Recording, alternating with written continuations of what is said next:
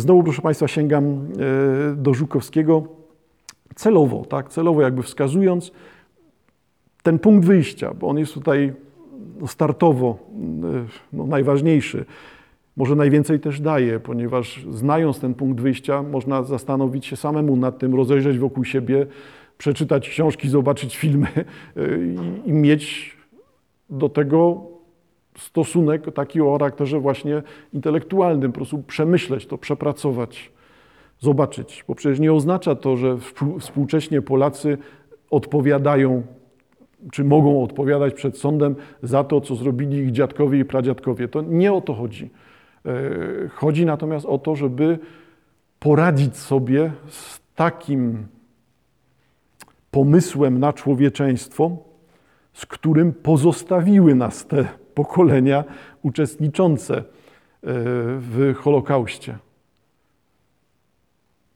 Czuję się odpowiedzialny za Holokaust nie dlatego, że jestem Polakiem, tylko dlatego, że jestem człowiekiem.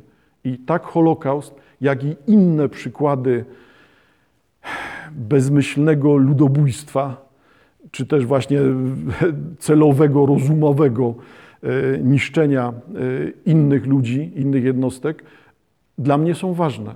Nie będę się od tego odcinał, odizolowywał, tylko rozumiem, że to, co jest złem przeszłości, przeszłości ludzkości, wszystkich społeczeństw ludzkich, jest czymś, co na mnie wpływa, czymś, wobec czego muszę siebie określać.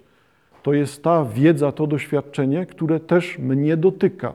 Nawet jeżeli nie odpowiadam karnie, za te zbrodnie, to będąc człowiekiem, muszę określać siebie w historii ludzkości. Tak? No, staram się nie być tak ogólny i tak górnolotny jednocześnie, no, ale no, mówimy o takich zagadnieniach, które mają no, bardzo wielki rozmach. Stąd proszę wybaczyć taki właśnie styl wypowiedzi.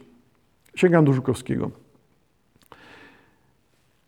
Tu akurat fragment wspomnień Jeremiego Przybory. Jeremiego Przybory, ale interesują nas tego mm, wnioski. E, uczestnik Holokaustu to ten, który żyje w czasie, gdy trwa Holokaust, odczuwa to jako winę własną oraz zbiorowości, do której należy. Czyli to już wspominaliśmy o tym, tej świadomości winy, czy współwiny. Nie chodzi o bycie sprawcą, ale z racji tego, że nie zwalczamy, nie protestujemy, nie uczestniczymy w tym aktywnie, jesteśmy współwinni. Tak? Bierność jest współwiną. Wiedza o sprawstwie, choć skrupulatnie przemilczana, daje o sobie znać. I teraz, co się dzieje z ludźmi? Co się dzieje ze świadomością ludzi, którzy usprawiedliwili bierność? Usprawiedliwili to, że usprawiedliwili siebie w czasach Holokaustu, potrafili się z niego wytłumaczyć i potrafili e, tego małomiasteczkowego Franta uczynić e, bohaterem, który e, z miłosierdzia zabija, dobija tak ranną kobietę. No to jakie przewartościowania, jakie przekształcenia zachodzą tutaj wewnątrz człowieka, i jakiego człowieka uzyskujemy w wyniku tych przewartościowań. I co proponuje tutaj Żukowski? Wiedza o sprawstwie, choć skrupulatnie przemilczana, daje o sobie znać. Przede wszystkim jako drażliwość, graniczące z obsesją wyczulenie na wszelkie aluzje do tego, o czym świetnie wiemy, ale o czym nie chcemy mówić.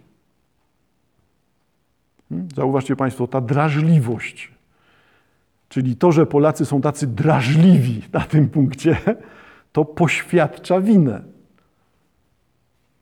Wobec tego, jakby jeszcze raz, ale to już parę razy o tym wspominałem, e, jeżeli coś boli, to znaczy, że to coś istnieje.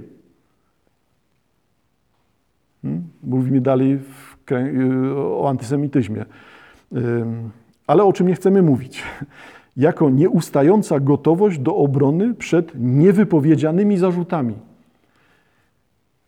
Po to, żeby Polacy mówili: My nie jesteśmy antysemitami, my nigdy nie zabijaliśmy Żydów, my nie uczestniczyliśmy w Holokauście. Nikt nie musi Polaków o to pytać. Polak, jak kogoś spotka, to powie: Ale ja nie jestem antysemitą. Tak? To nie ja zabijałem Żydów. Nikt by na to nie wpadł, żeby go o to zapytać, a Polak czuje się zmuszony do tego typu deklaracji. Polaka czyni określenie po stronie anty bądź filosemityzmu. I jakby nie ma żadnej innej opcji, tak? że jesteś albo antysemitą, albo filosemitą. No tam przypominam jeszcze raz, tak, stare ludowe mądrości. Dobry albo zły, a nic innego się nie liczy.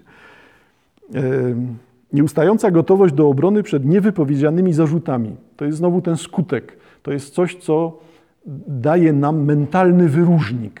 To Polaków wyróżnia. E, to nie chodzi tylko o antysemityzm, tylko chodzi właśnie też o rodzącą się tutaj skłonność do wychodzenia przed szereg, do udowadniania, kim to się jest. Hmm? Do tego, że Polaka nie trzeba sprowokować do jakiegoś działania, tylko Polak bez tej prowokacji i tak będzie w tym uczestniczył. Jak to nie skoczę? Jak to nie zanurkuje na 500 metrów i tak dalej. No, ciągle to samo. Czyli manifestacją tej winy jest nieustająca gotowość do obrony przed niewypowiedzianymi zarzutami. W wysuwanych argumentach obronnych zawarta jest jednak informacja, czego dotyczy oskarżenie, które staramy się kompulsywnie oddalać i z którym nie chcemy się zmierzyć. I zwracał na to uwagę Jan Błoński w tekście Biedni Polacy patrzą na getto, pozostając jednocześnie we władzy mechanizmów zatajania. Czyli tutaj też proszę pamiętać, tak, tekst Błońskiego nie jest znowu takim wielkim ujawnianiem, tylko jest znowu czymś, co jest e, refleksją humanistyczną, a nie refleksją e, pełną, dokładną, historyczną, statystyczną. Tak? E, esej Błońskiego jest esejem, wobec tego jest jakąś manifestacją znowu pewnego przeczucia, odczucia mentalności, ale jednocześnie trzeba go czytać z świadomością tego, o czym Błoński nie pisze, przed czym się cofa, czego nie jest w stanie zadeklarować, czego nie jest w stanie wyjaśnić. Dalej Żukowski. Wiemy zatem o otwartej agresji Polaków wobec Żydów, rabunku, donosach, odmowie Solidarności, wreszcie o skali tych zjawisk. O tym, co Andrzej Żbikowski nazwał kolaboracją egzystencjalną, a co sprowadzało się do zgody na ostateczne rozwiązanie oraz do różnego w skali i objawach zaangażowania w jego realizację. Czystkę etniczną dopełniły powojenne zabójstwa ocalałych, wywołana nimi masowa emigracja Żydów z Polski. Marzec, marzec 68 był tylko ostatnim aktem tego procesu. Ech, no, znowu sobie pozwolę na, na przeczytanie przypisu. Mówimy tutaj o tekście Andrzej Żbikowski. Morderstwa popełniane na Żydach w pierwszych latach po wojnie w tomie Następstwa zagłady Żydów Polska 1944-2010 pod redakcją tych Adamczyk Grabowska. Yy, wydawnictwo Uniwersytetu Marii Skili-Skłodowskiej, yy, Żydowski Instytut Historyczny Lublin, Warszawa 2011. Yy, tak przeczytałem w całości, bo to też nie jest wyczerpujące jedyne źródło tego typu, tylko wskazanie na to, jaka ilość tekstów zobiektywizowanych, tekstów analitycznych, tekstów syntetyzujących, tak, tych zawierających tabele i statystyki, jaka ilość tekstów istnieje i dokumentuje to, co działo się w czasie już po II wojnie światowej. I mówimy o tym zjawisku. Morderstwa popełniane na Żydach w pierwszych latach po wojnie. Dlaczego do. Yy, no do tych opowieści takich znanych większości ludzi należy ta reakcja na to, że jak Żyd wraca do e, kamienicy, która do niego należała przed II wojną, to słyszy od ludzi mieszkających w tej kamienicy. No nie, jeszcze raz, morderstwa popełniane na Żydach w pierwszych latach po wojnie. To jest jakby kolejny ciąg zjawisk. E, I dlatego rzeczywiście Ci, którzy przeżyli Holokaust, nie mieli do czego wracać, ponieważ owszem, nie ma nazistów, ale mamy tych Polaków, który, e, którzy dalej są w tym samym miejscu i są takimi samymi Polakami jak ci sprzed wojny i ci z XIX wieku, czyli są Polakami przeciwnikami Żydów. I mord na Żydach trwa także po wojnie. Hmm? Y, wobec tego y, Żydzi nie powracają, Żydzi uciekają z ziem polskich, E, ostatecznie kulminacją jest tutaj rok 68, czyli pojawia się nakaz opuszczenia ziem polskich przez wszystkie osoby poczuwające się do bycia Żydami, otrzymują one dokument wyjazdu i ten dokument wyjazdu jest takim właśnie paszportem w jedną stronę. Można na podstawie tego, tego dokumentu wyjechać z Polski, nie można do Polski powrócić. Traci się obywatelstwo polskie, nie zyskuje się nic w zamian. W 1968 roku mamy ostatnią falę no, wypędzeń, tak? no, bo to nie jest nic innego, to są wypędzenia. Polacy prawnie wypędzają tych, którzy jednak przeżyli, przeżyli Holokaust. E, stąd, proszę Państwa, problem jest gigantyczny. Sprawa jest rzeczywiście, jak Państwo widzicie, bardzo duża. I co z tym dalej zrobić? No, dalej pojawia się to, że e, Polacy muszą siebie jakoś w tej sytuacji określić, muszą odnaleźć rozwiązanie. No to czym jest to rozwiązanie? No trzeba spróbować e, odkryć siebie. E, przez odkrycie, rozumiem tutaj cudzysłów, bo jest to nic innego jak przemalować w tym sensie. Odnowić może byłoby lepiej. Tylko pamiętajmy, że tutaj to odnowić jest raczej zakłamać, zafałszować, stworzyć od podstaw nałożyć maskę, no to tą maskę trzeba przygotować. Yy, Żukowski będzie na to zwracał też uwagę, pisząc yy, o pojawiającym się tutaj języku symbolicznym, przekształceniu języka mówienia o zakładzie. Inwazja wiedzy o współudziale Polaków w zagładzie zamienia się w katastrofę sfery symbolicznej. Pejzaż, w którym jesteśmy zadomowieni, płonie jak w pokłosiu. Pokłosiu, e, tytuł filmu, będziemy do tego jeszcze za chwilkę wracać. Płonie jak w pokłosiu. Rodzinny dom, gdzie odkryto trupy, nie nadaje się do zamieszkania. Bliższe spojrzenie na to, co wydarzyło się między Polakami a Żydami w czasie wojny i po niej, aż do roku 68, zmusza do rewizji obrazów, których przyzwyczailiśmy się przeglądać. Jan Tomasz Gross przenikliwie zauważył, sprawa żydowska w historiografii czasów wojny jest jak luzem wisząca nitka w, misterie, w misternej tkaninie. Wystarczy za nią mocniej pociągnąć, a cały delikatny wzorek zaczyna się pruć. Mówimy tutaj obrazowo o pruciu, zniszczeniu, rozsypce całego tego symbolicznego uniwersum Polaków, tego, co nas określa, wyodrębnia, nazywa bo ten system zostaje zburzony poprzez wiedzę. No i dlatego jest to też jeden z argumentów żydowskiego pokazujących na odporność Polaków. Polacy nie chcą zajmować się tą sprawą, nie chcą tego drażliwego miejsca dotykać, ze względu na to, że mają świadomość konsekwencji. Rozsypie się cała moja świadomość bycia kimś.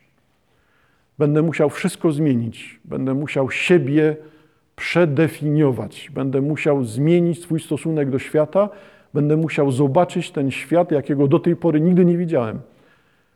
Wobec tego nie należy tego ruszać, tak? nie należy tego dotykać. Brońmy Polskę i Polaków, brońmy pamięć yy, świętych, sprawiedliwych.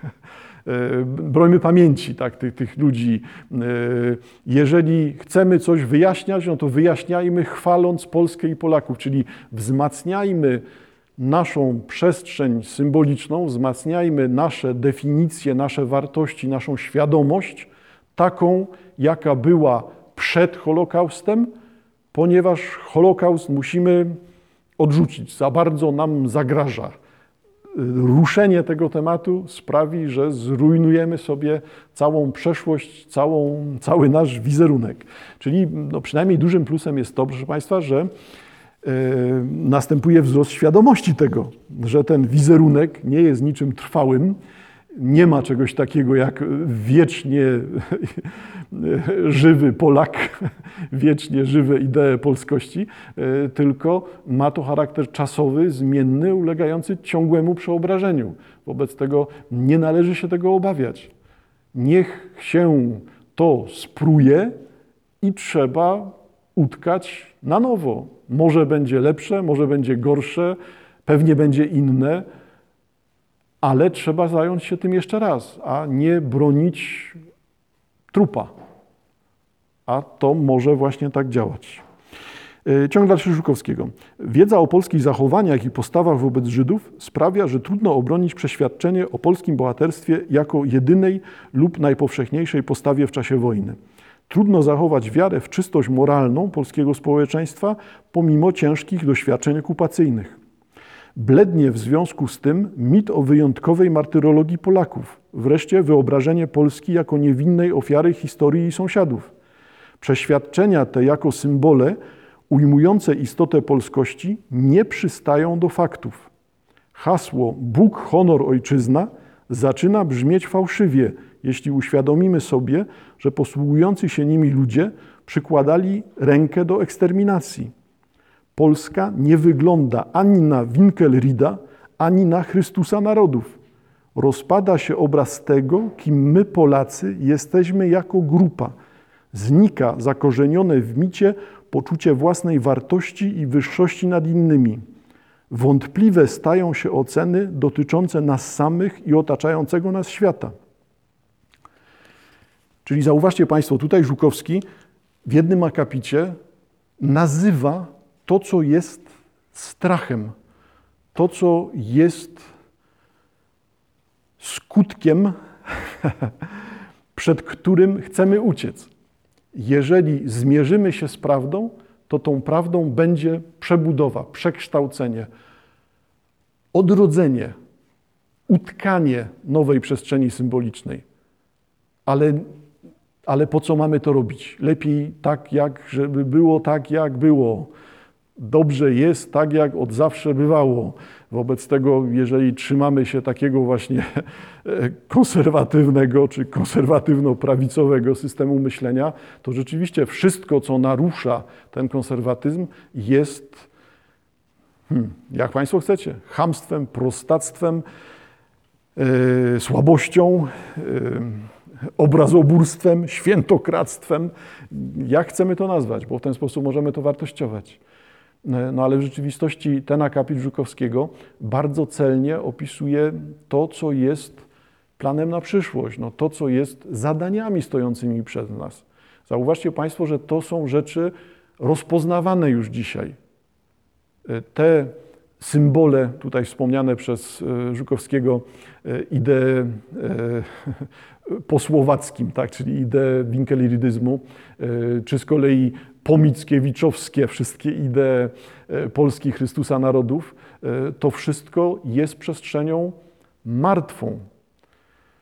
Żeby odkryć, że to są martwe idee, że należą one do przeszłości i są ważne dla historii, czy historii, czy historii literatury, e, ale tylko tam się znajdują, no to nie trzeba wcale odkrywać tego, że Polacy zabijali Żydów. To wszystko rzeczywiście jest martwe.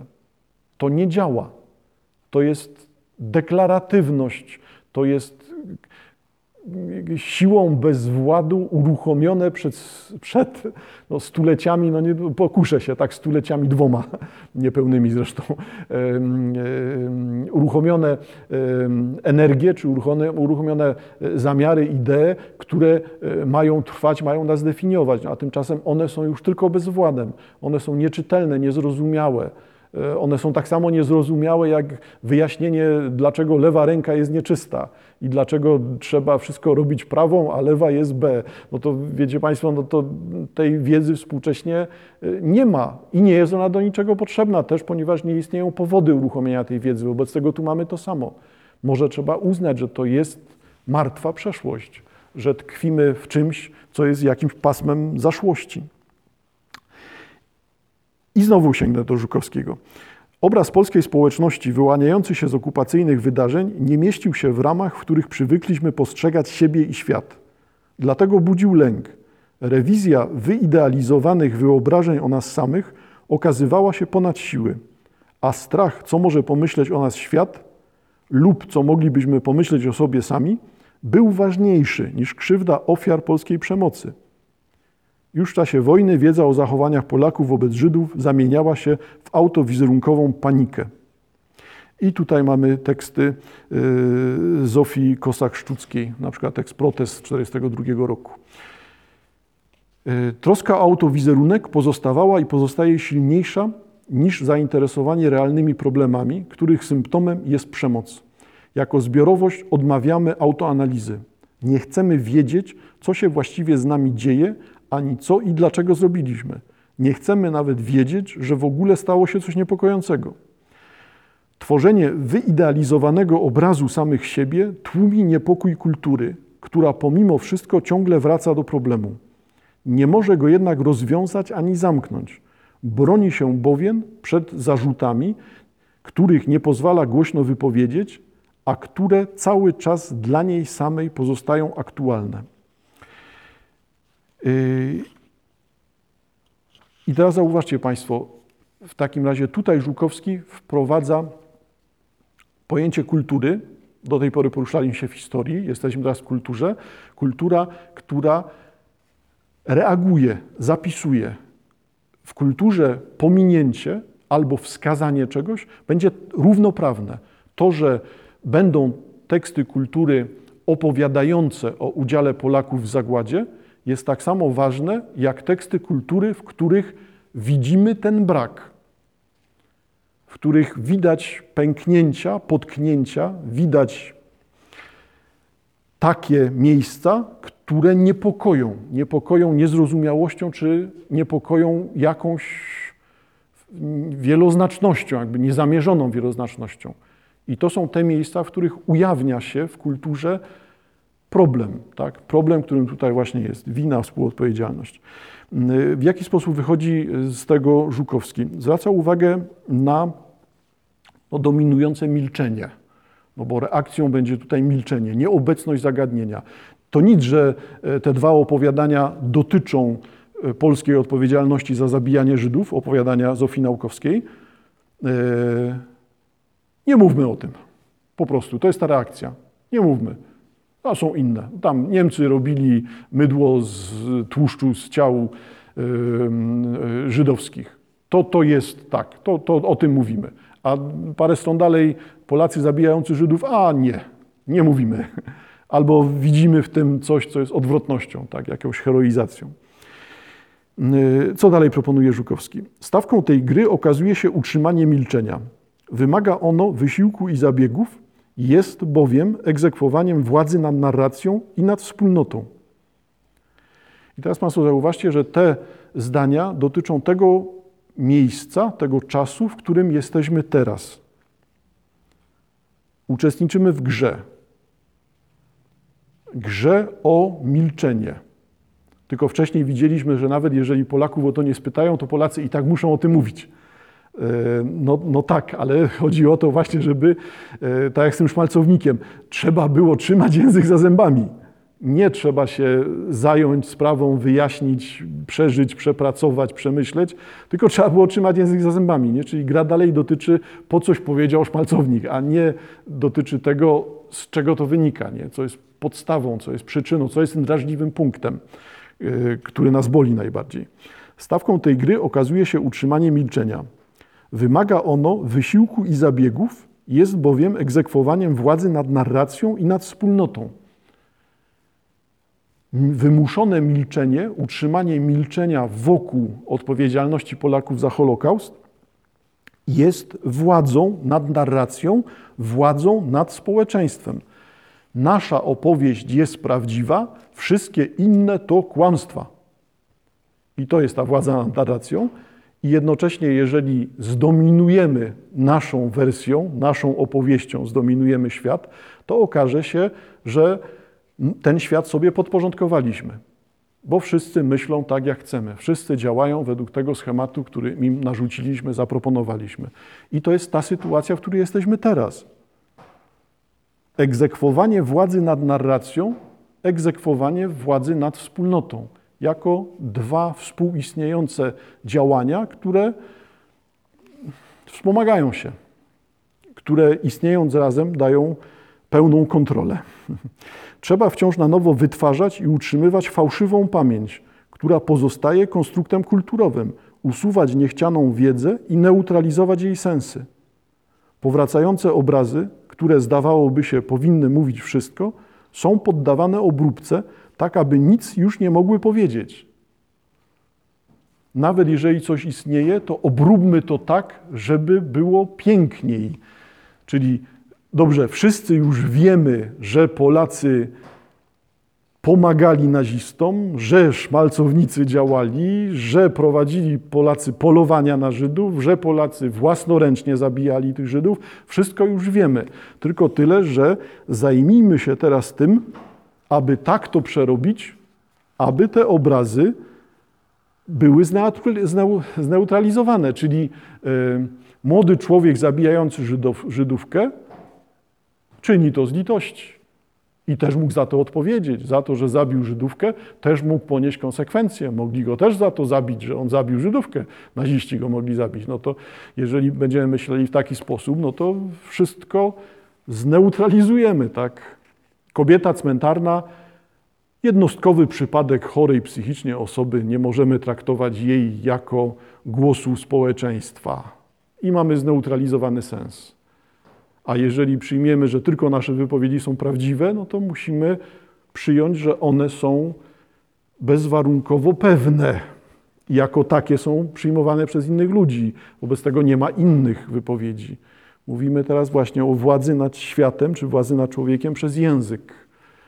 Główną, głównym celem współcześnie byłoby uwolnienie języka ludzi, uwolnienie prawa do samodecydowania, prawa do wypowiedzi według własnych zasad. Czemu nie jest to realizowane?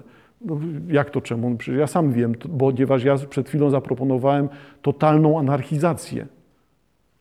Tylko ja nie proponuję anarchizacji, ja docieram do tego, docieram jeszcze raz, jestem w tym samym miejscu, w którym postuluję świadomość, wzrost świadomości, że jesteśmy w czasach przejściowych, a cechą czasów przejściowych jest właśnie anarchizacja. Czyli to, że język idzie w rozsypkę, że pojawiają się wyłącznie języki indywidualne, że nie ma wspólnej płaszczyzny językowej, więc rozumiem komunikacyjnej, kulturowej, w tym symbolicznej, ponieważ wszystko to podzieliliśmy na miliony indywidualnych podmiotów, które nie komunikują się z sobą, to jest specyfika czasów przejściowych, żeby ten zbiór mógł wzmacniać się, mógł współpracować, mógł zyskiwać na oddziaływaniu tych, na współpracy jednostek, to w takim razie musimy temu dać czas na stworzenie płaszczyzny komunikacyjnej, na stworzenie pomocniczych symboli, które umożliwiają budowę wnętrza i zewnętrza, czyli budowę tego, co jest kulturą, tak rozumianą, zewnętrzną, wewnętrzną wobec podmiotu. Tylko tyle, że początkiem jest rzeczywiście chaos. Chaos i anarchia. I, i tego doświadczamy w tym miejscu. Nie można zadeklarować ciągłości, bo naprawdę, naprawdę. I będziemy w sytuacjach zupełnie anegdotycznych. Żukowski. Y, obrazy poddawane obróbce tak, aby nic już nie mogły powiedzieć. To przypadek medalionów naukowskich, znanych i jednocześnie zdumiewająco nierozpoznanych. Do tego stopnia, że recepcja bardzo długo nie dostrzegała zagłady Żydów w tomiku, w którym poświęcono jej aż 7 z 8 opowiadań. Bo tu rzeczywiście całość tego jest o zakładzie Żydów. Ja wyakcentowałem te opowiadania, które na pierwszym planie stawiają Polaków jako uczestników, jako sprawców zagłady, czy współsprawców zagłady. Dalej Żukowski. Wysiłek ten zapewnia trwałość wyidealizowanej opowieści, w której Polacy grają rolę współczujących świadków lub bohaterskich ratujących i jednocześnie jest przyczyną niezwykłej drażliwości wobec wszelkich prób jej podważania. Nad niechcianą wiedzą nie udaje się zapanować nawet wtedy, kiedy wydaje się, że ostatecznie oddalono problem i zamknięto usta oponentom. Powraca pod postacią niesprawiedliwych oskarżeń wobec, wobec Polaków, przypisywanych zagranicy, niewdzięcznym Żydom czy członkom własnej wspólnoty. Utrzymuje kulturę w stanie gotowości obronnej zmobilizowaną do oddalania oszczerstw, a tak naprawdę gotową do agresji, z którą sobie dalej nie radzi. Hmm? Już zauważcie Państwo, no, no wiadoma rzecz, tak? Jeżeli kogoś będziemy szturchać w miejsce, które go boli, to efektem tego będzie agresja. Wobec tego potem nie wystarczy go szturchać, wystarczy mu pokazać palec, którym chcemy go dotknąć i on już będzie agresywny, a potem wystarczy, że się sami pojawiamy i już jest agresywny, a potem wystarczy pamięć od nas i już jest agresywny. Wobec tego tutaj tego typu nierozpoznania, niedoświadczania, nieprzepracowywanie zagadnień no, skutkuje właśnie tym, tak, ślepa uliczka. Dalej Żukowski. Obrona autowizerunku łączy się bowiem z ponawianiem ataków na ofiary. Trzeba zamknąć je w stereotypie Żyda, odebrać im głos, ich własną historię, doświadczenie, emocje, wepchnąć w ciemne ramy polskich wyobrażeń. W końcu dowieść niższości prześladowanych i zaszantażować tych, którzy chcieliby opowiedzieć, co spotkało ich w Polsce, z perspektywy kwestionującej polskie marzenia o sobie. Hmm? I tutaj zauważcie Państwo, właśnie jesteśmy w tym miejscu. No, jeżeli to się tak e, zadzieje, jeżeli zwycięży ta opcja, no to jesteśmy sparaliżowani. Kultura staje się martwa, sztucznie podtrzymywana przy życiu pamięć o przeszłości, która nikogo nie dotyczy, nic nie daje, nic nie zmienia w świecie tym bardziej, no jest tylko właśnie sztucznie utrzymywana przy życiu. Wobec tego to jest groźnym kierunkiem. To może rzeczywiście tak się zadzieć.